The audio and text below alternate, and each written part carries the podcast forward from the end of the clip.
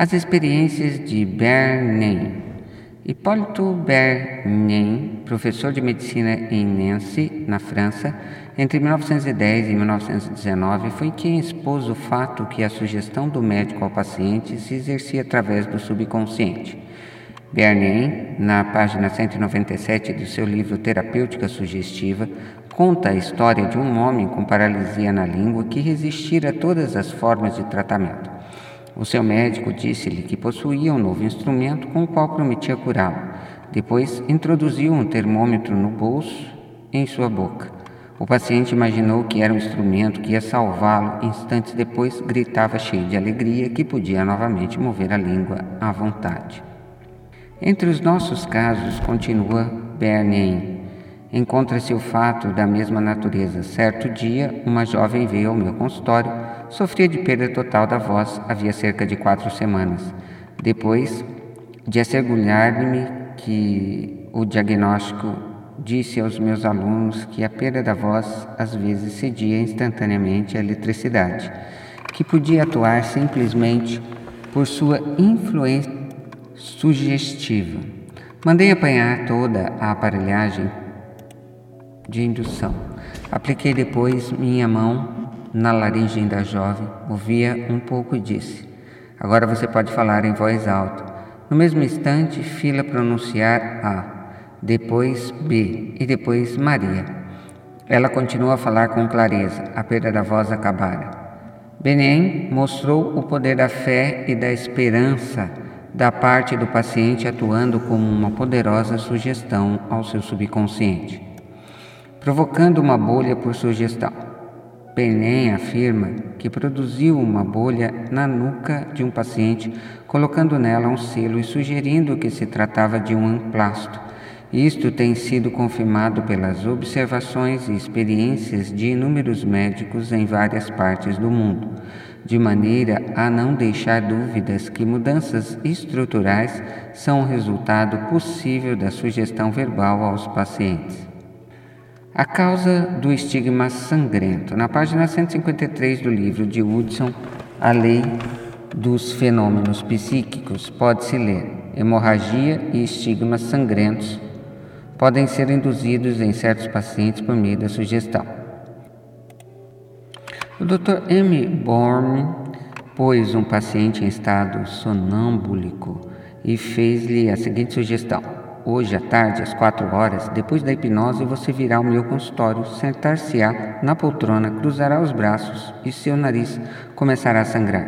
Na hora marcada, o jovem fez exatamente o que lhe fora determinado. Várias gotas de sangue saíram da sua narina esquerda. Em outra ocasião, o mesmo pesquisador Traçou o nome do paciente em seus dois antebraços com a ponta cega de um instrumento. Depois, com o paciente em estado sonâmbulico, disse-lhe: Esta tarde, às quatro horas, você vai dormir. E seus braços começarão a sangrar ao longo das linhas que tracei, aparecendo o seu nome escrito no braço em letras de sangue. Às quatro horas ele ficou sob observação e verificou-se que realmente caiu no sono. No braço esquerdo as letras apareceram em destaque e em vários pontos surgiram gotas de sangue. As letras ainda eram visíveis três meses depois, embora estivessem gradativamente desaparecendo. Esses fatos demonstraram, de uma vez, a correção das duas preposições fundamentais antes enunciadas isso é, a permanente suscetibilidade do subconsciente ao poder da sugestão e o controle perfeito que ele exerce sobre todas as funções, sensações e condições do corpo.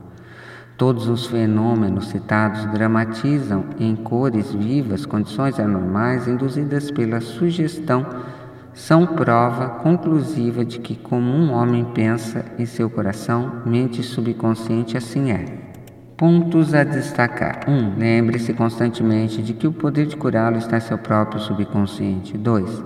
Saiba que a fé, como a sua semente plantada no solo, cresce de acordo com a sua espécie. Plante a ideia da semente com sua mente, regue, fertilize-a com a esperança e ela florescerá. 3. A ideia que você tem para um livro, uma nova invenção, uma peça é real em sua mente. Essa é a razão pela qual você pode acreditar que já possui. Acredite na realidade de sua ideia, projeto ou invenção. E na medida que o fizer, tudo se tornará manifesto. 4. Ao orar por outra pessoa, lembre-se de que seu íntimo conhece a beleza, a perfeição e a unidade e pode, portanto, mudar os padrões negativos do subconsciente da outra pessoa, obtendo resultados maravilhosos. 5. As curas milagrosas de que você ouviu falar, obtidas em diferentes santuários, devem-se à imaginação e à fé cega durante sobre o subconsciente, libertando o seu poder de curar. 6. Toda doença se origina na mente. Nada surge do corpo a menos que haja um padrão mental correspondente. 7. Os sintomas de qualquer doença podem ser induzidos em você por sugestão. Isso demonstra o poder do seu pensamento. 8. Há um único processo de cura, que é a fé. Há um único poder de curador, que é o seu subconsciente. 9. Quer seja falso ou verdadeiro, o objeto da sua fé pode obter resultados. O seu subconsciente responde ao pensamento existente em sua mente. Considere a fé como um pensamento em sua mente e isso será suficiente. 5. Curas mentais nos tempos modernos. Todos se preocupam com as condições físicas e os assuntos humanos. O que consegue curar? Qual é o poder do curador? São perguntas que todos fazem. A resposta é simples. O poder de curar está no subconsciente de cada pessoa e uma nova atitude mental da parte do doente, que é o que liberta. Nenhum praticante de ciência mental, religiosa, psicólogo, psiquiatra ou cirurgião jamais curou o paciente. Há um velho ditado que diz: o médico pensa a ferida, mas Deus é quem cura. O psicólogo ou psiquiatra limita-se a remover os obstáculos mentais que encontra no paciente, a fim de que o princípio curador possa ser libertado devolvendo-lhe a saúde ao paciente. Da mesma forma, o cirurgião remove o obstáculo físico, permitindo o funcionamento normal das correntes curativas. Nenhum médico, cirurgião ou psiquiatra afirma que curou o paciente. O único poder curador é conhecido por vários nomes: natureza, vida, Deus, inteligência criadora e poder do subconsciente. Como já falamos antes, há muitos métodos diferentes para remover os obstáculos mentais, emocionais e físicos que inibem o fluxo do princípio curador da vida que nos anima a todos. O princípio curador da sua mente subconsciente, se orientado corretamente por você ou por outra pessoa, pode e vai curá-lo de qualquer doença física ou mental. Esse princípio curador funciona em todos os homens, independentemente do seu credo, cor ou raça. Você não precisa pertencer a alguma igreja determinada para utilizar e participar desse processo de cura. O seu subconsciente curará a queimadura ou corte de sua mão, mesmo que você seja ateu ou agnóstico.